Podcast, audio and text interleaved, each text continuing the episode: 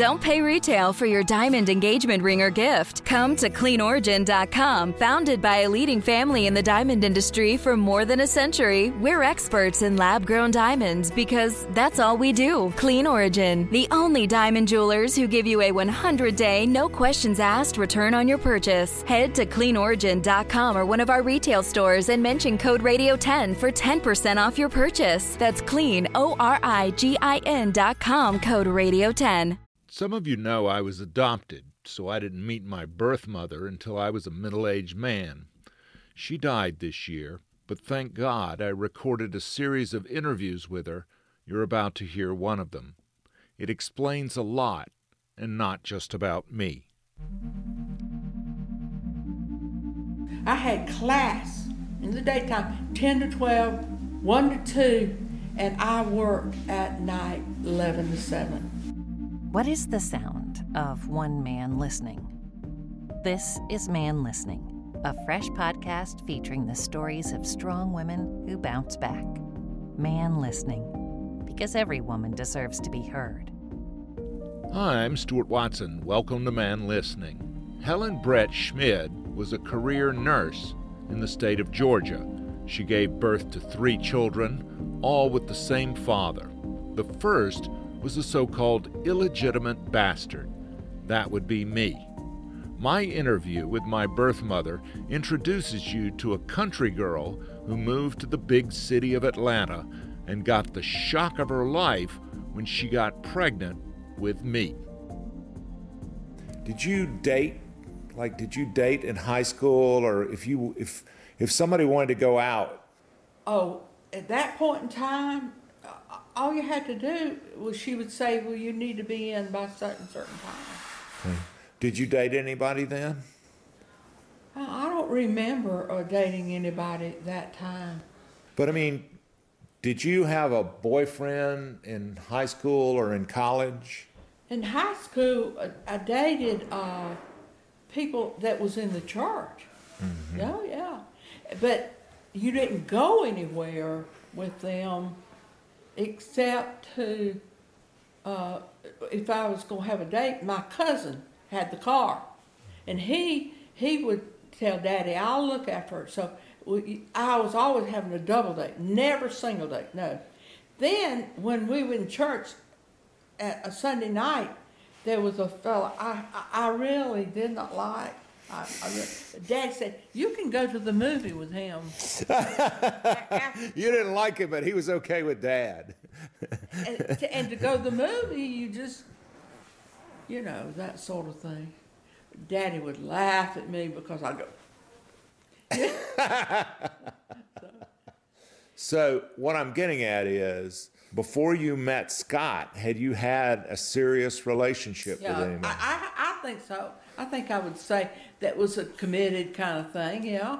But I, all that meant was that you liked them and they liked you. It didn't mean that you was going to have any more than. Right. It was that sort of thing. Did you all kiss? Yeah, I, you could kiss, you know, hold hands. That was it. That's about it. Oh, it was it. yeah. Helen didn't have time to date once she got to nursing school in Atlanta. She was either working, studying, or sleeping 24 7. It was it was truly uh, a, a work go to school because when I was rotated to OB, I had class in the daytime, ten to 12, 1 to two, and I worked at night, eleven to seven, as like a, a staff person in, in Baptist. It was it was hard. You didn't have time to worry about seeing anybody or whatever. What hospital did you all staff? Georgia Baptist. Georgia Baptist Hospital. See, and, the, that- and that hospital, was Georgia Baptist Hospital School of Nursing. it's like Grady in the sense that it's in downtown Atlanta. Georgia Baptist is downtown Atlanta. Yeah. And so then, what happened your senior year? You were expected to like do rotations, right? And learn the different. We started rotations at six months. Wow. So you were in different. So you might be in OB, pediatrics.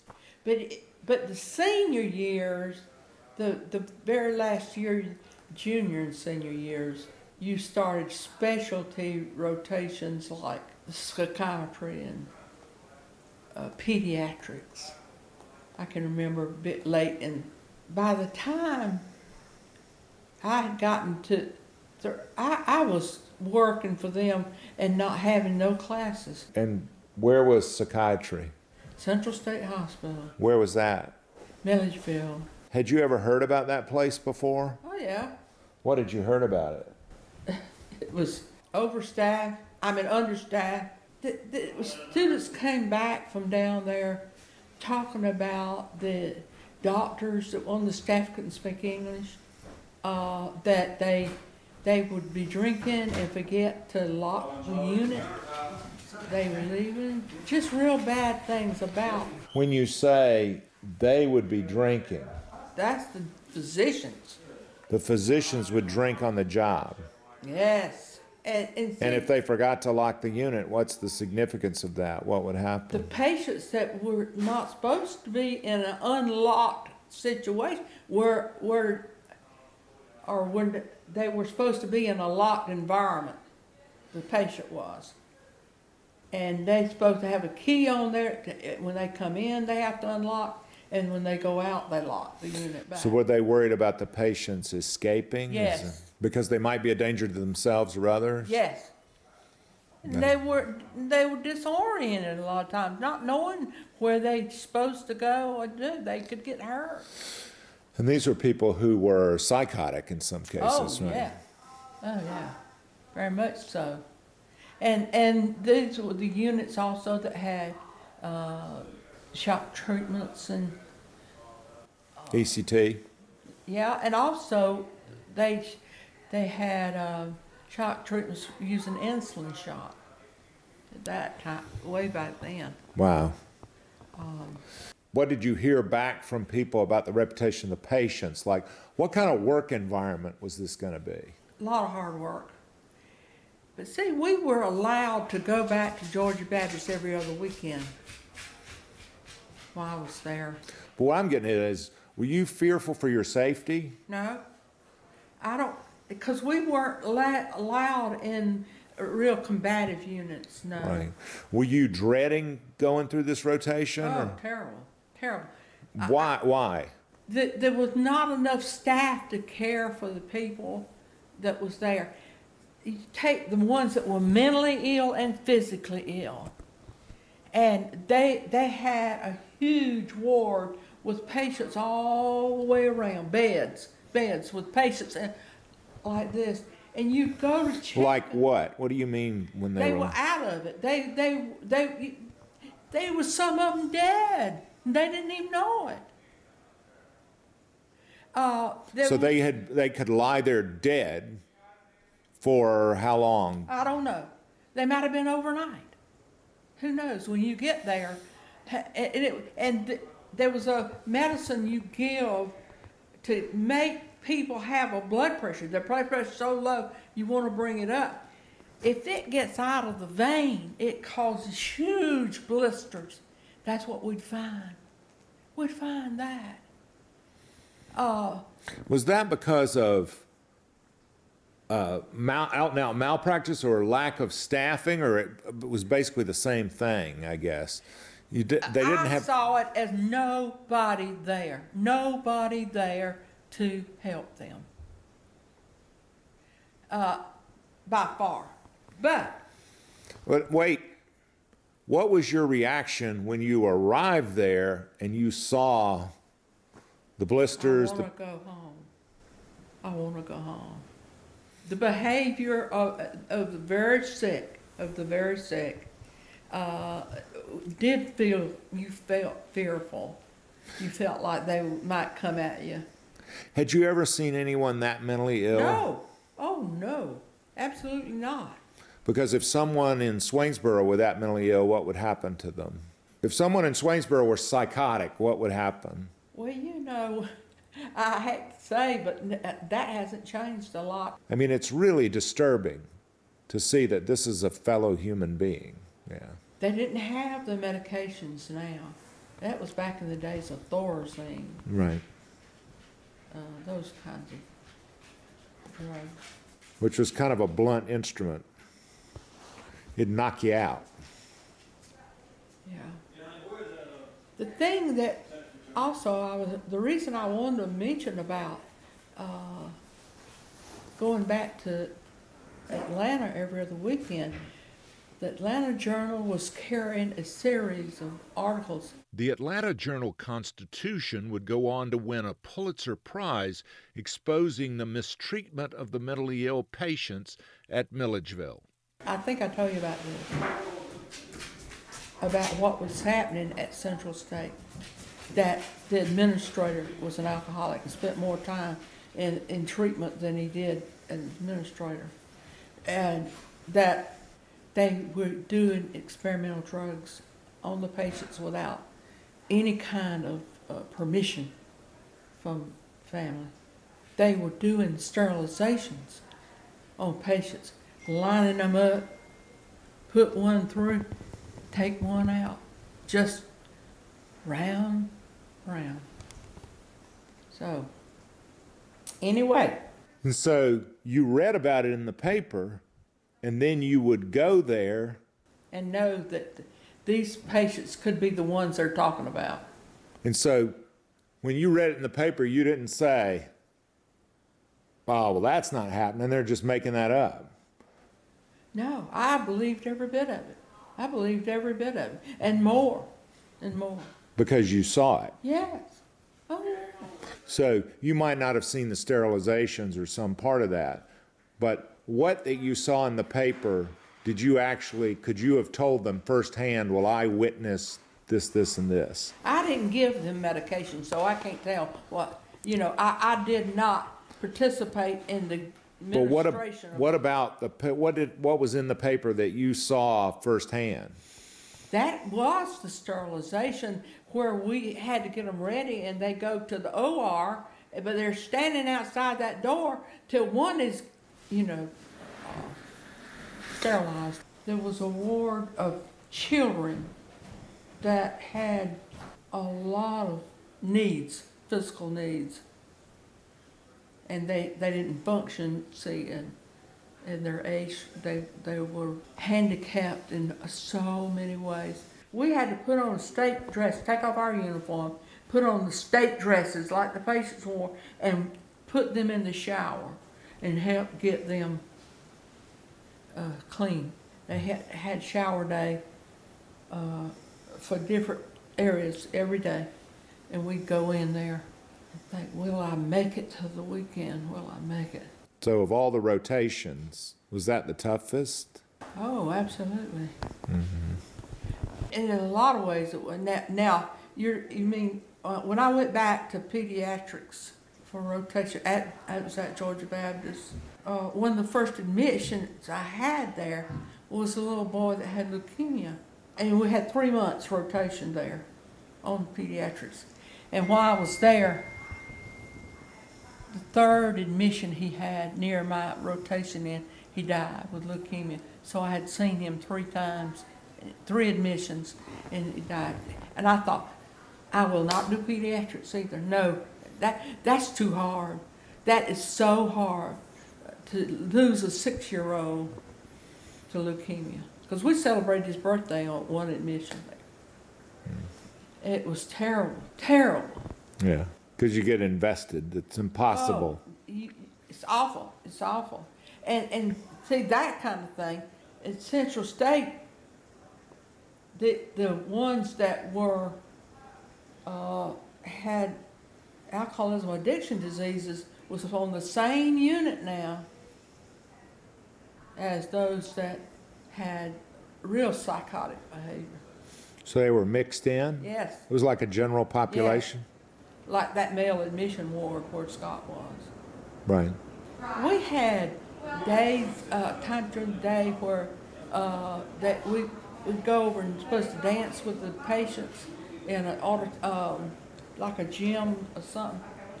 And this one, every time we go over there, this patient had a runny nose and he, said, nurse, I want to dance with you. Nurse, I want to dance with you. And I keep going up. And we were graded on how well we participated now in that kind of thing. And, and I thought, Lord, please don't let the instructor see me going uh, further and further up the bleachers. And him dancing, nurse, won't dance with you. Oh, I, I didn't want, I felt, I didn't, I didn't want to participate. So you were expected to socialize. Yep. I mean, why? Did they think that had some kind of therapeutic effect? Uh-huh, oh, yeah. That you were helping the patients by that. What did the nurses think about that? Well, th- th- there was such varied reaction, I, I think, to that. Is, is that some of them thought, it's gonna soon be over, no, no big deal. Another, another would say, hey, come on, have fun. You can have fun doing this. It just, I couldn't see fun in it. Just couldn't. And Lorraine's mother, Natalie, was an RN in Brooklyn, and she said she had a friend who was attacked, was horribly beaten by someone on that psychiatric. Didn't anybody think that that might be dangerous? I don't think they did that. They thought that we were not put on uh, in areas that w- would be uh, dangerous. Now, we would go to. Well, let me get this straight, though. Basically, these are all women, right? Nurses Oh, yeah, who are dancing with all men, yeah, some of whom are psychotic yeah. and have been violent. But they, Well, what could possibly go wrong with that? I know, I know. I mean, in hindsight, that sounds just crazy. That's right. I mean, at some point, somebody, the light bulb went on and said, listen, whatever therapeutic effect this has is not worth it. This is not, you know, it, it, in retrospect, it seems like a terribly sexist thing, you know, that the nurses are there as sort of uh, stewardesses or hospitality. Well, we helped bathe and we helped admission. That they had lice treatment and all this kind of stuff. I mean, bathe men? Huh? You bathe men? No, oh no, Uh, no. Okay, but I mean, yeah, you had to do a lot of things. But I'm talking about this sounds like you're supposed to be some sort of um, morale improvement person. And I, I don't know what they called it. I don't know what our instructors called it. I mean, you know, the uh, the volunteers they used to call candy stripers, you know, Yeah. who were, yeah. Nowadays, you tell a nursing student that, first off, many of them are male. And second of all, they'd say, that's just crazy. you know, they couldn't imagine doing anything like that. Right. Georgia's notorious Central State Mental Hospital started as the Georgia State Lunatic Asylum. That's where my mother, as a nursing student, met my father, who was a patient on a court ordered detox from alcohol. When did you first, do you remember first meeting Scott? When did you meet Scott? February 1958, And and hit the hit on the male admission war where they were having this recreational time. The students went over and they were dancing with the patients. what, what room or what building would It that was like a, a, a auditorium of a, a recreational area. So it was recreation time. And We how, were how doing did, the- We were doing the bunny hop. I can remember doing the bunny hop because he talked about letting my I had to, your hair had to be always off your collar at Georgia Baptist, off the collar. So I had it up in a ponytail, and he talked about my ponytail jumping, doing the bunny hop. Let's get this straight. Three children, including me, nine grandchildren, and three great grandchildren owe their existence to Helen doing the bunny hop at the lunatic asylum. And then did he see you first or did you see him? I Or, don't even remember seeing him till there was a time where you danced, but you had to have so much space between. I remember that dancing and him asking me to dance, and you know, I didn't think anything about it, it from any other patient. Really didn't. so you didn't approach him, he approached you. In fact, he did not that day, uh, and I never really knew. I know what he said, he said uh, something to the effect, "I'm getting out like the weekend or this this kind of day. Can I can I call you?" And I I don't remember even responding. I can't remember because I was so uh, not uh, you know that was outside of what I was used to uh, being asked. I, I didn't think about it. And No other patient had ever no, no, and, and asked you for your number. no, and, and I Didn't said- see it as the dating pool, I said, guess. I, I don't know. I, I live in the dorm. and and the next next thing I remember was he called me. And when you met him, did you think, what did you think? Nothing. You didn't think anything? No. You just thought that was a patient? Didn't didn't think nothing. You didn't think, well, this is a good looking man or? Not in state clothes. I no, I don't think so. I don't, I don't remember it. No, do not And, remember. and so when he called you, what was your reaction? Just laughing, and he was saying, um, You were laughing or he was laughing? I was laughing because the other students, the classmates were laughing that he had called, you know. You know, he said he was going to call. I said, yeah, but who expected him to call, you know, and laughing about it. And that's, that's the thing I remember. So that hadn't happened before, where the patients would. I, I don't know anybody else that, I can't tell you that anybody else did. So it wasn't a common thing for. Now, I know the, the administrator, the alcohol administrator, he had a son that got a nursing student pregnant, but that was, you know, He he was a. But he but his son wasn't a. Uh, his son was not a patient. no, wasn't a patient. Right. So it was not common for the patients, other than these dances. But see, it wasn't uncommon for the patients to say, I'm gonna get out tomorrow. You know, everybody says, I'm getting out. They, they all have that, like going to jail, you know, I'm getting out tomorrow. I'm getting out of here. There's a lot of wishful thinking. But then he called and then he said, uh, I'm gonna send you a record. And it's a Frank Sinatra all the way. And did he? Yeah. And then he says, Did uh, you have a record player? Did you play it? No. So he sent you the record. I bel I'm, I'm almost sure he did. Yeah. I remember getting something, and I, I can't remember. Then he wants to come down to visit. And I said, he happened to show up at lunchtime near that building where we were going to be after lunchtime. And I, I had been upstairs, another ward where the mentally and physically physically disabled, those that were so sick, that with the blisters all. And I came down that day at lunch, and he was there, and I said, I don't, I'm going home. I'm not staying any longer. This is awful. And I was just crying. And he said, No, you've come too far. You've come too far. You can't do that. You cannot. You can come up this weekend and I'll take you with my family and we'll go to church. And that's the way it began. Uh, that I went to Atlanta that weekend. He came to the dorm, picked me up sun, Sunday morning. I know, I think we may have gone out Saturday. Went to the park, I think. And that that was when he said, I'm gonna make you fall in love with me. What park did you go to?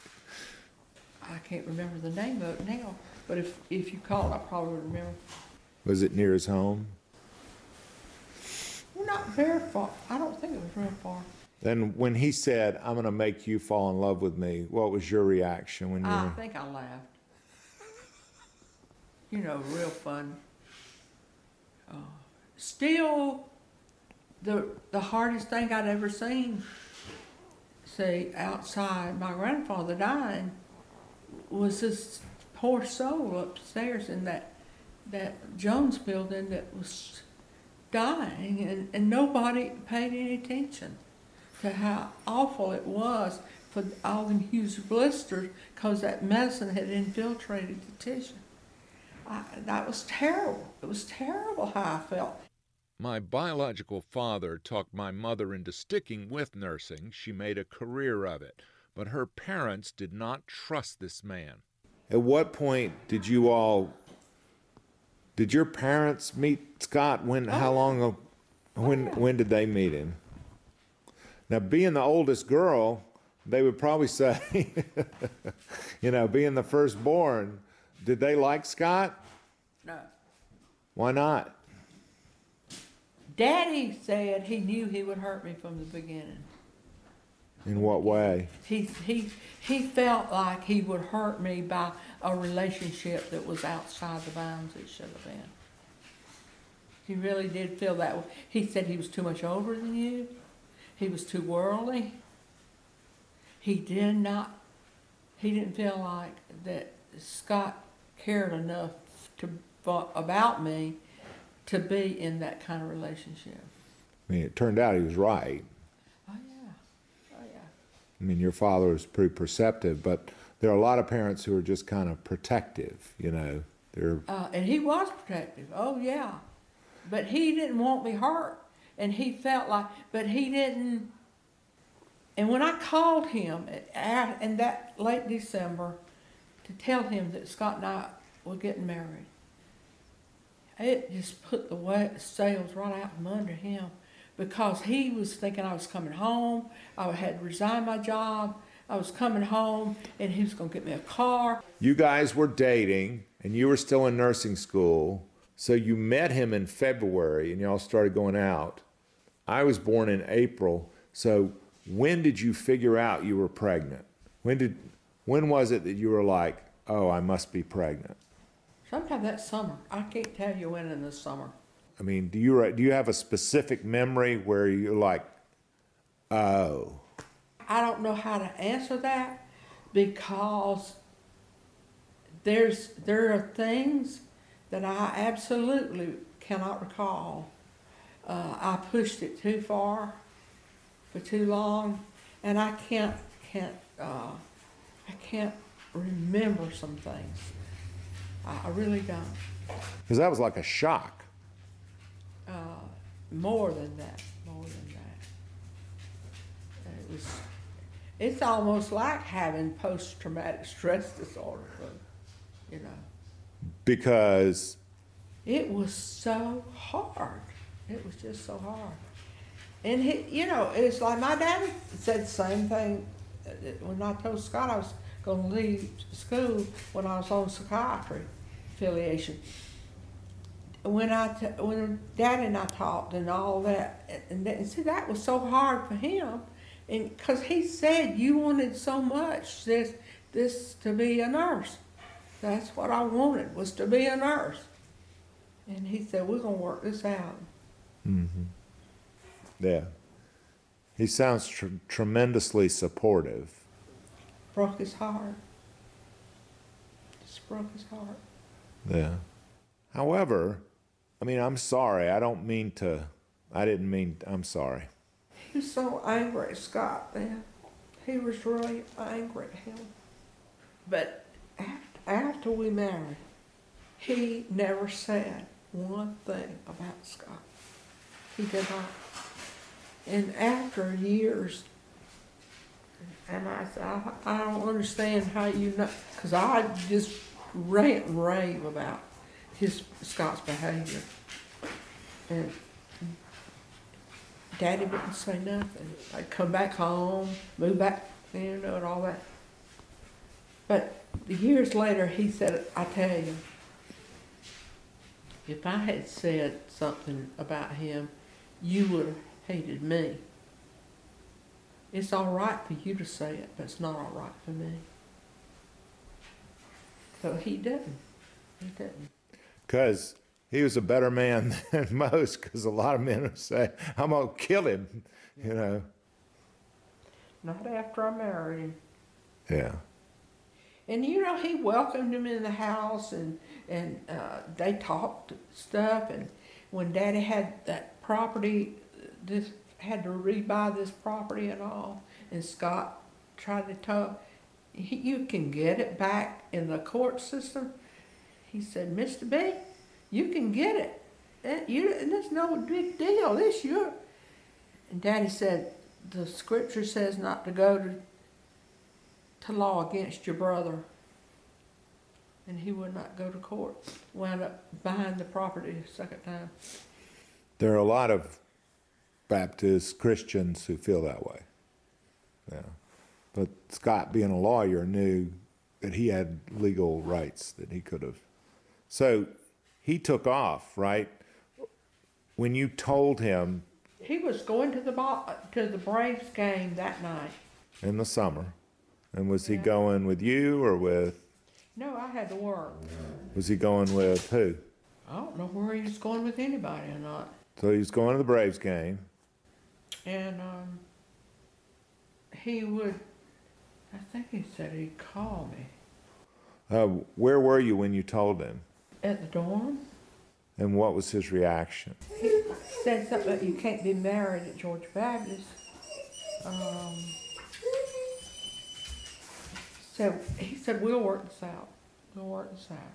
Did he seem I don't remember. right? Yeah, I, I don't remember it explicitly. So he he went to the ball game. You went to work, and then what happened? Nothing. So you didn't hear from him. No. And I kept calling the house. Uh, and, I, and it, finally, I got a hold of Uncle Bill. Because Scott lived in that downstairs apartment in that house that his mother and he lived in. The, when I finally got Uncle Bill, he said, We don't know where he is. Now, did anybody else know? Did his family know you were pregnant, or they just knew that all of a sudden he took off? Right. And so And he married he who Scott. married I don't know. Uh, Uncle Bill told me years later. he got married in 19 59. But the thing is that, to somebody in Georgia. yeah, apparently so. But the only reason Uncle Bill. So that marriage must have lasted half. It, she had it annulled. Oh, Uncle Bill said she had it on all. Because Uncle Bill said that that one, he said, he said if there's one thing that Scott Schmidt knows, it's known how to pick a wonderful woman. All, he said, all three of y'all. The first one said she was priceless. Really wonderful, hardworking woman. and wreck her life. Yeah, and and then he said this lady apparently had some money or or highly educated, uh, very attractive or whatever.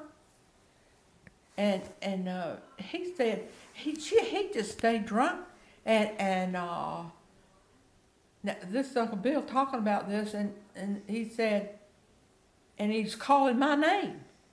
Helen. And so she just said, Mm-mm. and she had it annulled. Mm-hmm. So it wasn't, it didn't last days or weeks or whatever. Mm. Sometime long, I don't know, but he said she had annulled. And I, it might, he might have went to jail, I don't know. yeah. Well, he did go to prison in 59.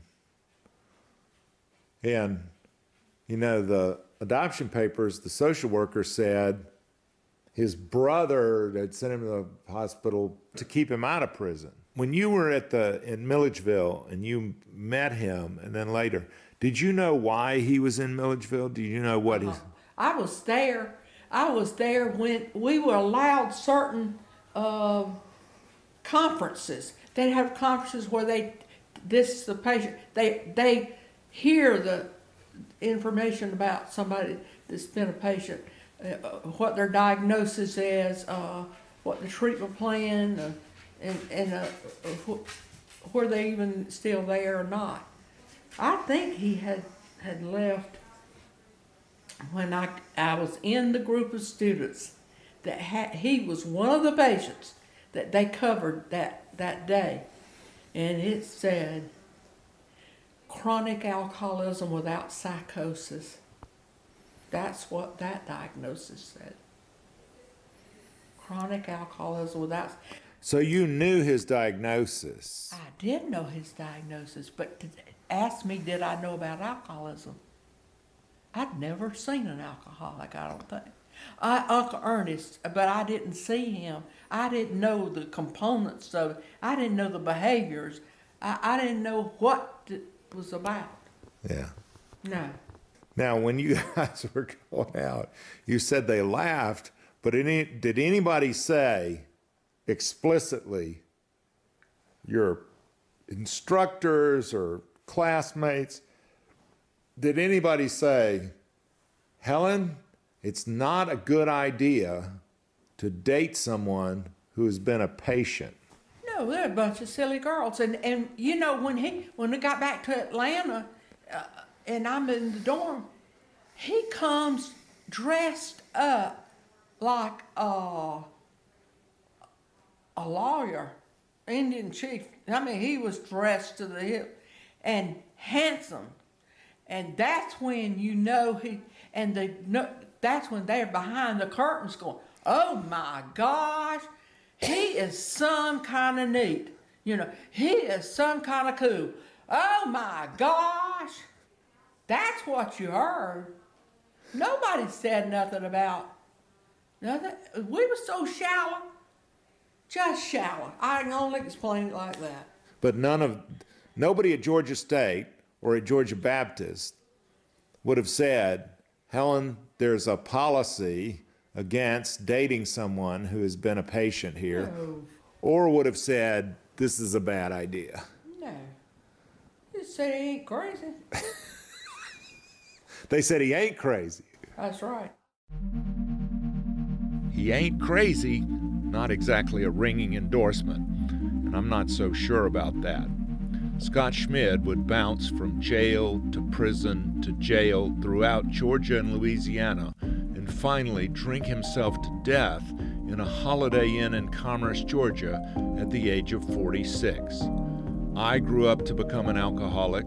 The sister and brother I did not know grew up to become alcoholics. All three of us found recovery after fits and starts, and I'm grateful to God that I got to know them all and to love them and to record them. Man Listening is a production of Unmediated LLC in cooperation with the Queen City Podcast Network and Balto Creative Media.